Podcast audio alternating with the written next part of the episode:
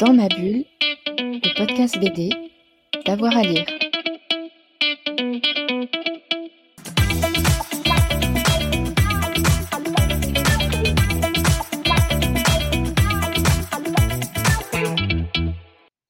Bonjour à tous et à toutes, bienvenue dans ce nouvel épisode de Dans ma bulle, votre podcast 100% BD avec avoir à lire. Avant de commencer, avant de reprendre nos mercredis ciné, n'oubliez pas de vous abonner, comme ça vous aurez la petite notification à chaque fois qu'on a une nouvelle émission et en ce moment quand même, on en a pas mal, plus de 60 heures d'émission à réécouter. Alors j'ai le plaisir aujourd'hui de retrouver un complice, euh, Thomas Bonicel, c'est un de nos chroniqueurs euh, cinéma hein, qui nous permet de faire la BD au cinéma, c'est le programme de tous les mercredis sur euh, Dans ma bulle. Thomas, bonjour.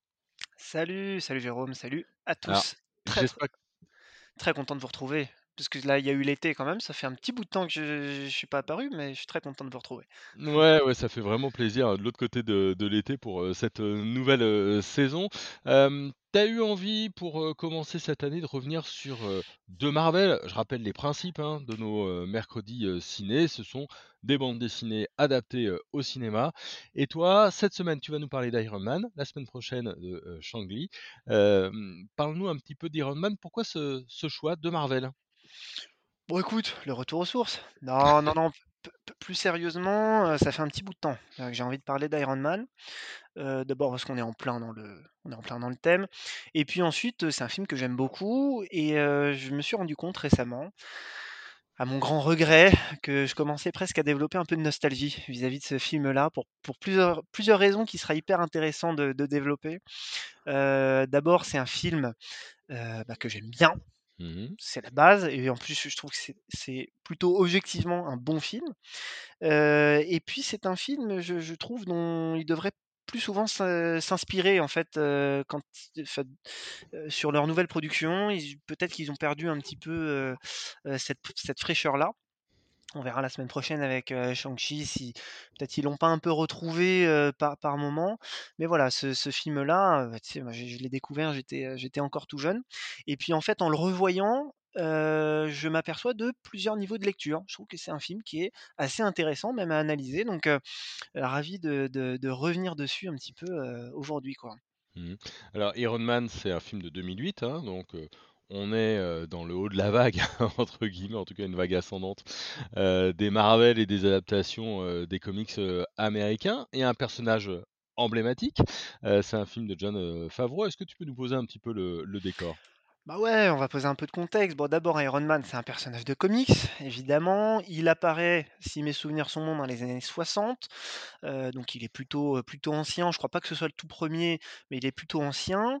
Mais par contre, c'est un personnage dans les comics et qui le sera également dans les films, qui est hyper important dans, heu, toute la mythologie Marvel parce que c'est un personnage clé dans la construction de ce qu'on appelle les Vengeurs, qu'on appelle désormais les Avengers parce que le film est passé par là. Mais à l'origine, bon, on utilise le français les les Vengeurs.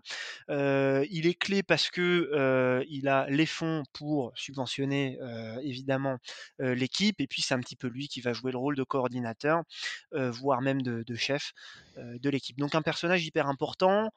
Pour retracer un tout petit peu le background, c'est important de dire que c'est un personnage, qui a pas de super pouvoir, ça c'est le 1 truc et puis c'est un, milliardaire, fils, d'un génial inventeur, Howard Stark. Lui s'appelle Tony Stark, hein, Iron Man.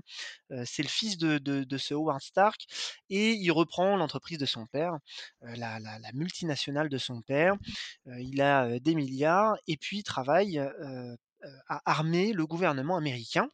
Ça, c'est un petit peu la situation initiale et puis un jour, là je parle de la bande dessinée, on verra les différences avec le film qui sont hyper intéressantes.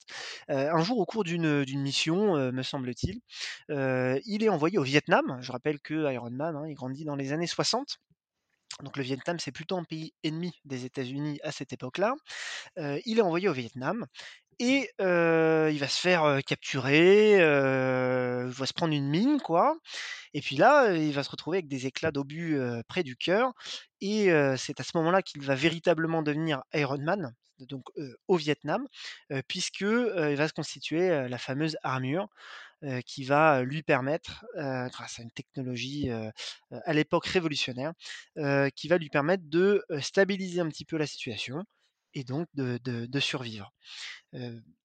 Voilà un petit peu pour le pour le background. Je pense qu'on peut s'arrêter là et après on on verra les différences avec le avec le film. Ouais, parce que dans le dans le film, il est en il est en Afghanistan. Ce qui est intéressant, c'est que c'est un super héros, donc tu l'as dit, qui n'a pas de pouvoir et qui se tient sur la technologie, puisque, c'est d'abord un inventeur de génie, hein et tu tu l'as dit, il a un problème au au au cœur, il y a un accident et il se sauve tout seul grâce à la technologie.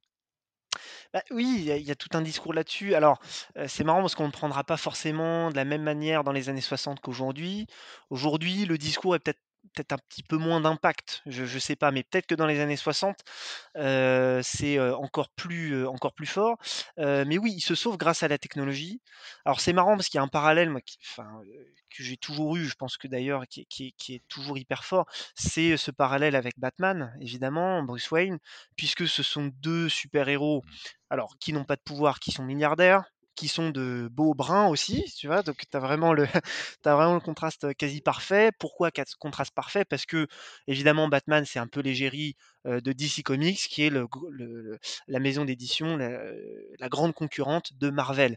Donc moi j'ai toujours eu ce parallèle-là qui s'est hyper renforcé, justement tu rappelais la date de sortie d'Iron Man, 1 du nom au cinéma.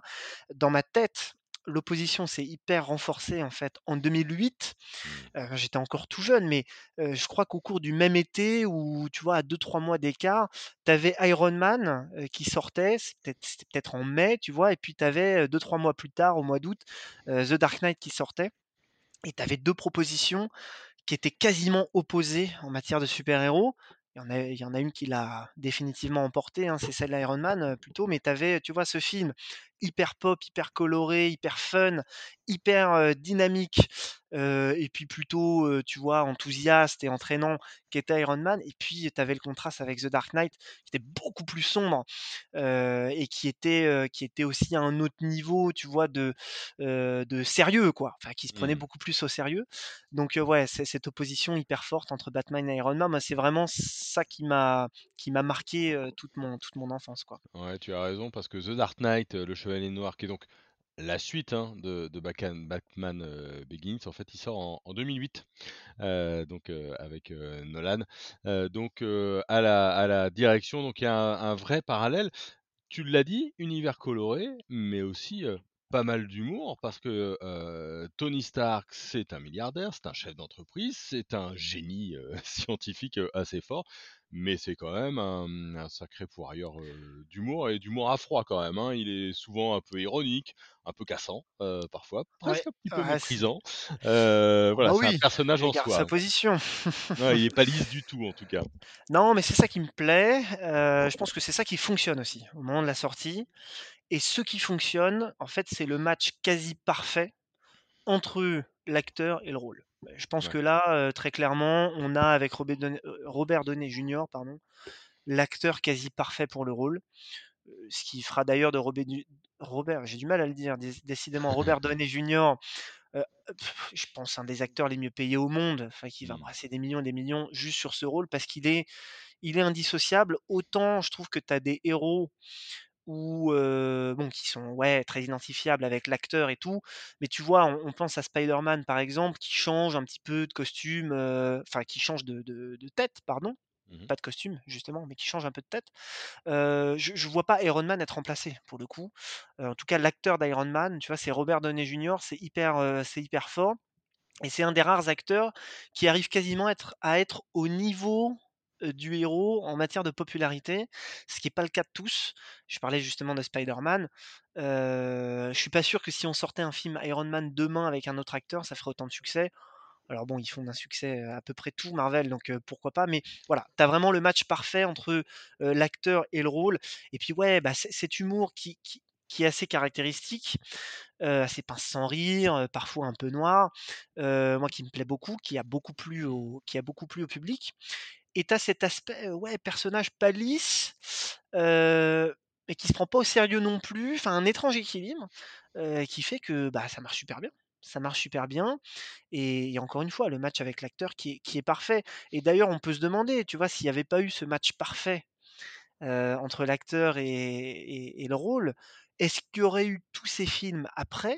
C'est une vraie question qu'on peut se poser parce que le succès quasi instantané d'Iron Man, bah, va entraîner ensuite, Heu, d'abord la première phase jusqu'aux Avengers et puis ensuite, bon, bah, après heu, c'est, heu, réaction en chaîne avec, des dizaines de films et encore, encore plus qui sont qui sont annoncés.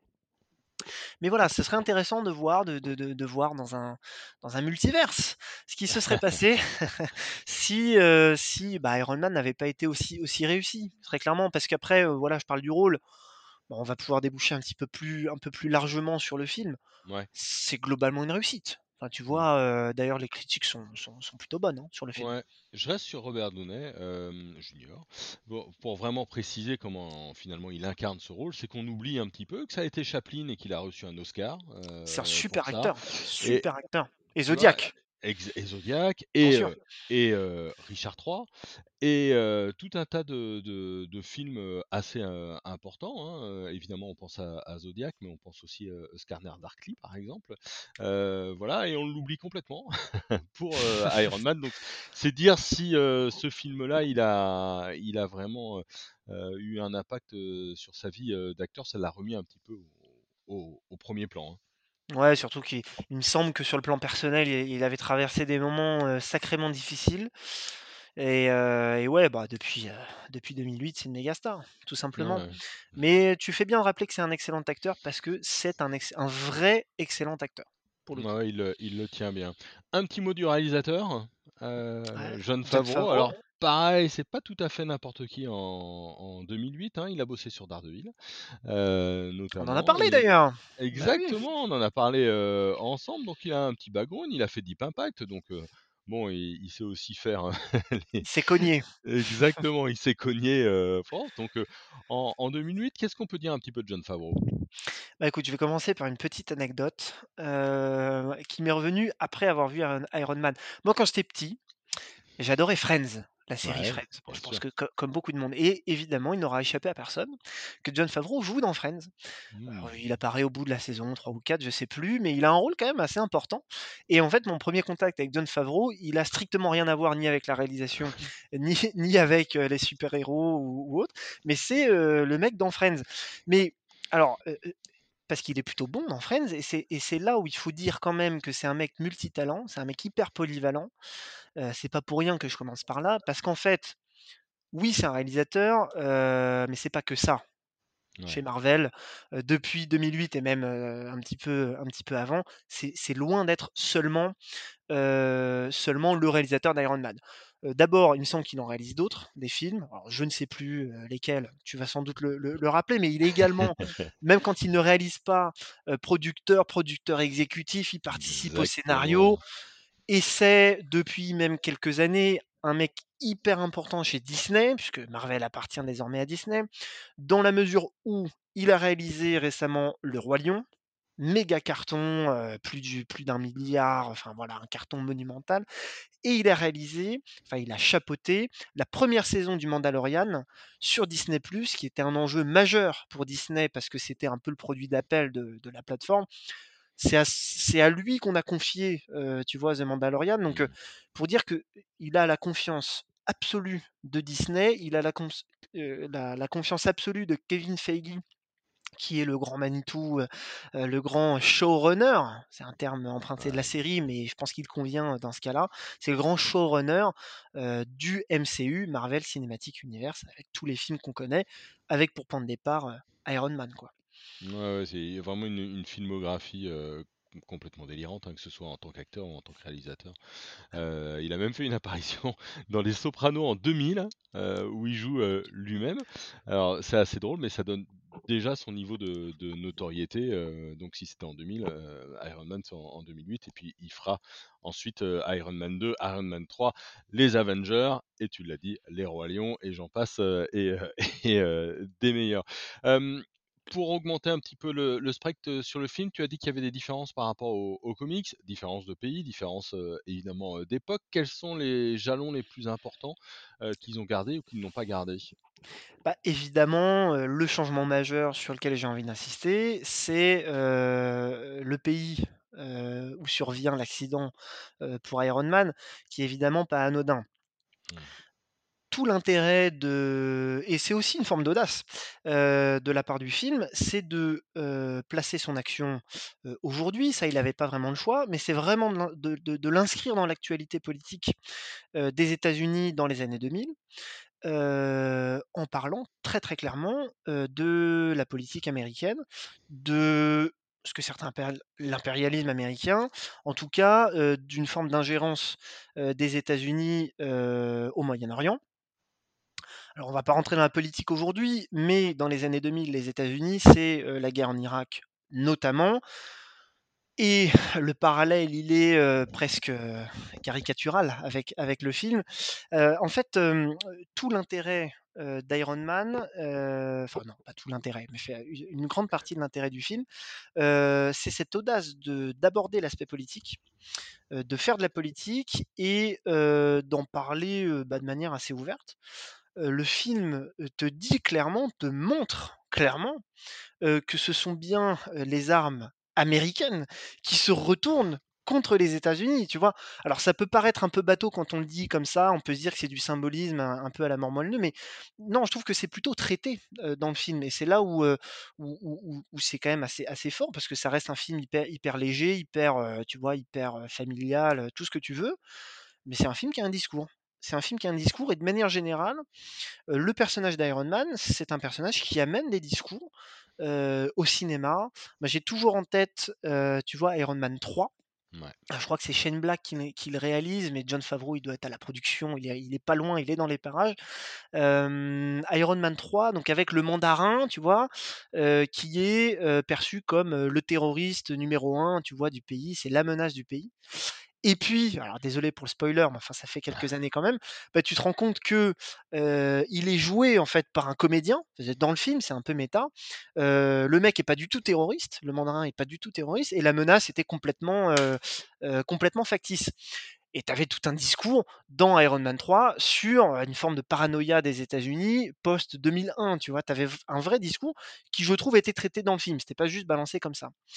Et donc ouais, c'est la différence, enfin pour en revenir à Iron Man, 1 du nom, c'est la différence majeure avec les comics, qui est plutôt logique. Tu vois, dans les années 60, on place ça au Vietnam. Bon, bah, dans les années de 2000, tu places ça au Moyen-Orient. Mais je trouve qu'il fallait quand même ouais. ouais, voilà, c'est ça. Je trouve qu'il fallait le faire quand même. Ouais. Il fallait oser le faire, il fallait oser, en traiter dans le film.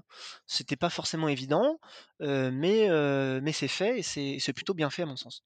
Ouais, parce qu'on est quand même, mmh, en 2008, hein, on est 7 ans après, heu, le le Ah, le c'est 11 tout récent, hein. septembre, heu, donc c'est quand même tout récent tout cela. Il fallait fallait oser, mais ça correspond bien finalement au ton du personnage qu'on va retrouver tout au long, des Avengers, farouchement indépendant. C'est-à-dire qu'il hésite pas à dire quand il est pas d'accord, il hésite pas à se moquer, il hésite pas à critiquer, il hésite pas à se barrer si ça lui convient pas ou, il a pas tout le temps envie de de faire la guerre ce ce personnage-là. C'est un des personnages les les plus complets? Peut-être? Ouais, me alors, c'est un des personnages les plus complets au cinéma, dans le sens où on l'a beaucoup vu. C'est-à-dire qu'il a eu le temps aussi de s'installer, tu vois, dans les têtes. On a eu le temps de le développer. Donc ça, c'est pas mal. Un des personnages les plus complets, j'ai envie de te dire oui, mais je trouve que pendant longtemps, il est resté un peu le même. Ouais. Il a un peu évolué depuis quelques années avec les tout derniers Avengers, je sais même plus combien il y en a eu, mais on va dire, tu vois, il y a eu le diptyque Infinity War Endgame et Ouais. il s'est mué un petit peu dans ce rôle d'ancien, qui tire la baraque, et qui, épaule un petit peu les petits jeunes, en tête desquels Spider-Man depuis qu'il a été introduit dans dans dans cet univers-là et je trouve que depuis ce moment-là, depuis en fait l'arrivée de Spider-Man dans cet univers, bah, il s'est mué un petit peu, il s'est responsabilisé évidemment jusqu'à, vouloir mener une vie de famille dans les dans les tout derniers, hein. Tu vois, les choix qu'il opère dans le tout dernier film dans lequel il apparaît, je sais même plus le titre, il y en a trop, je suis désolé. Je crois que c'est Endgame.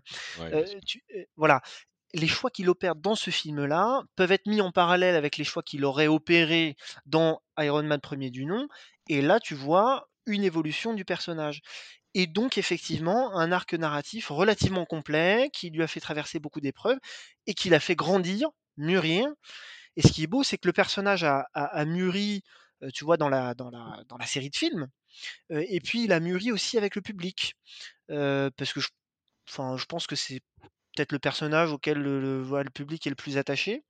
Et je trouve que c'est plutôt à raison, parce que l'acteur est super et parce que je trouve que d'un point de vue narratif, c'est, ouais, c'est le plus intéressant. C'est le plus intéressant, très clairement. Ce qui me, frappait quand même, c'est pour avoir revu les X-Men il y a pas très, très longtemps, hein, aux alentours des années 2000. Donc, Iron Man, c'est le 1er de l'univers, Marvel, hein, l'univers cinématographique. Ça met une sorte de claque en termes de rythme, tout de même, de de couleurs, de profondeur. Dans le film de super-héros, je trouve qu'il y a quand même un un point de bascule avec ce film-là, Iron Man. Bah, très clairement, il y a un point de bascule, alors tu le dis dans la manière de concevoir les films, puis dans l'industrie de manière générale. Enfin, Iron Man a posteriori, il y a un avant et un après, non pas parce que le film serait un chef-d'œuvre, mais parce que dans la manière de concevoir les films, il a tout changé. Ouais. C'est le point de départ de, la constitution enfin du mélange presque total aujourd'hui entre la série et le cinéma. Tu vois, enfin au niveau des Marvel. Aujourd'hui, tu regardes un Marvel comme tu regardes un épisode de série et d'ailleurs leurs séries sont produites de la même manière que sont produits leurs films. Donc ce mélange-là, il s'est opéré à partir d'Iron Man et puis aussi, la manière de concevoir les blockbusters de manière générale a évolué après Iron Man. On a commencé à utiliser le numérique à des fins que moi j'estime, mauvaises. À partir de ce film-là, tu vois? En tout cas, les les idées ont germé à partir de ce film-là. Aujourd'hui, quand tu vois un Marvel au cinéma, tu ne vois pas un produit fini. Ouais. C'est qu'il faut faut se mettre en tête ça quand même, c'est assez, c'est assez fascinant. Avant, quand tu étais en pellicule et compagnie, bon, ton film il est livré, il est livré. Aujourd'hui, quand tu vas voir le dernier Spider-Man au cinéma, que tu le vois le 1er ou le 5e jour, il y a moyen que tu vois pas exactement le même film. Ouais. Parce que les mecs sont en train de finir les effets spéciaux, heu, et cetera. Hem, depuis Iron Man, on est plutôt passé d'une conception du blockbuster en 3 ans heu, à une conception du blockbuster en 2 ans. On a raccourci tous les délais et ce point de départ-là, parce que tu je crois que la scène post-générique de Iron Man laisse entendre déjà l'univers étendu, tu vois? Donc c'est vraiment le point de départ. À partir d'Iron Man, tu commences à raisonner en univers étendu. Ce qui est pas ce qui est pas forcément le cas avant. Mmh. Il y avait des sagas, mais c'était des sagas, si tu veux, tu suivais la même histoire, sur plusieurs films. Là, tu vas suivre la même grande histoire sur plusieurs épisodes qui, à la fin, vont se rejoindre. C'est toute une manière de concevoir les films qui a été changée à pa à partir d'Iron Man et puis ensuite, tu parlais un petit peu de dynamique, d'esthétique, évidemment, ça a été le point de départ ça a donné le la à toute l'esthétique Marvel, depuis 2008 et par extension, quasiment à aux blockbusters, en fait, de manière générale et depuis Iron Man, je trouve qu'il est hyper coloré, voilà, hyper pop. Tu te retrouves, de plus en plus avec, tu vois, des films un peu moins, un peu moins lumineux, qui sont qui sont fabriqués peut-être, un peu plus à la chaîne, malheureusement.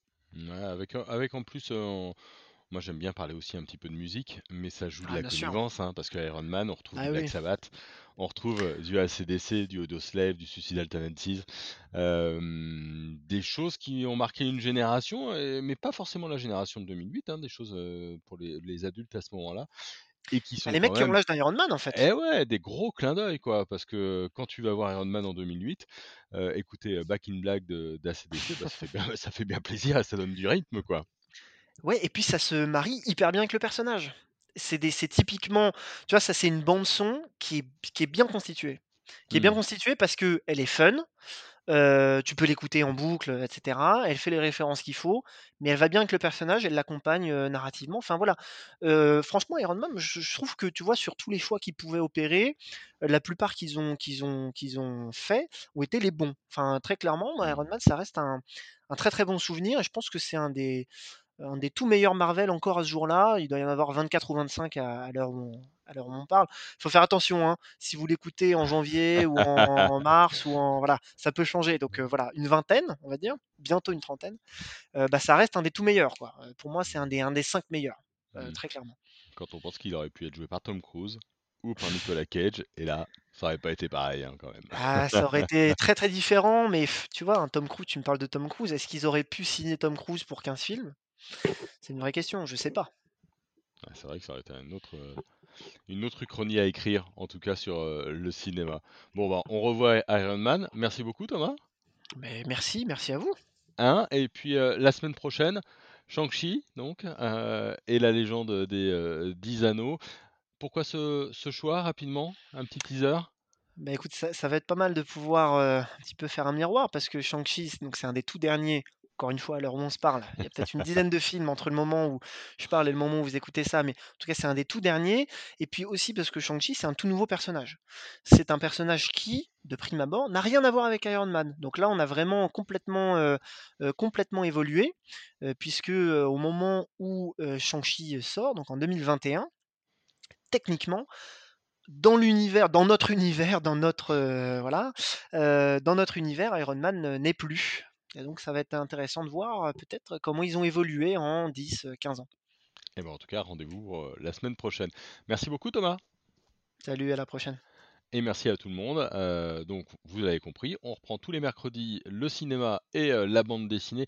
On a 150 euh, émissions à réécouter, hein, donc euh, n'hésitez pas. Si vous aimez la BD autant que nous, vous avez largement euh, des archives. Et puis abonnez-vous, hein, je, vous le dis comme ça, vous aurez la petite notification, que ce soit sur Spotify, Deezer ou, Apple Podcast. Chaque fois qu'il y a une émission, il y a une, notification et comme ça, vous, vous prenez pas trop de retard, mais on va vite. Merci à tout le monde et bonne journée. Dans ma bulle, le podcast BD, d'avoir à lire.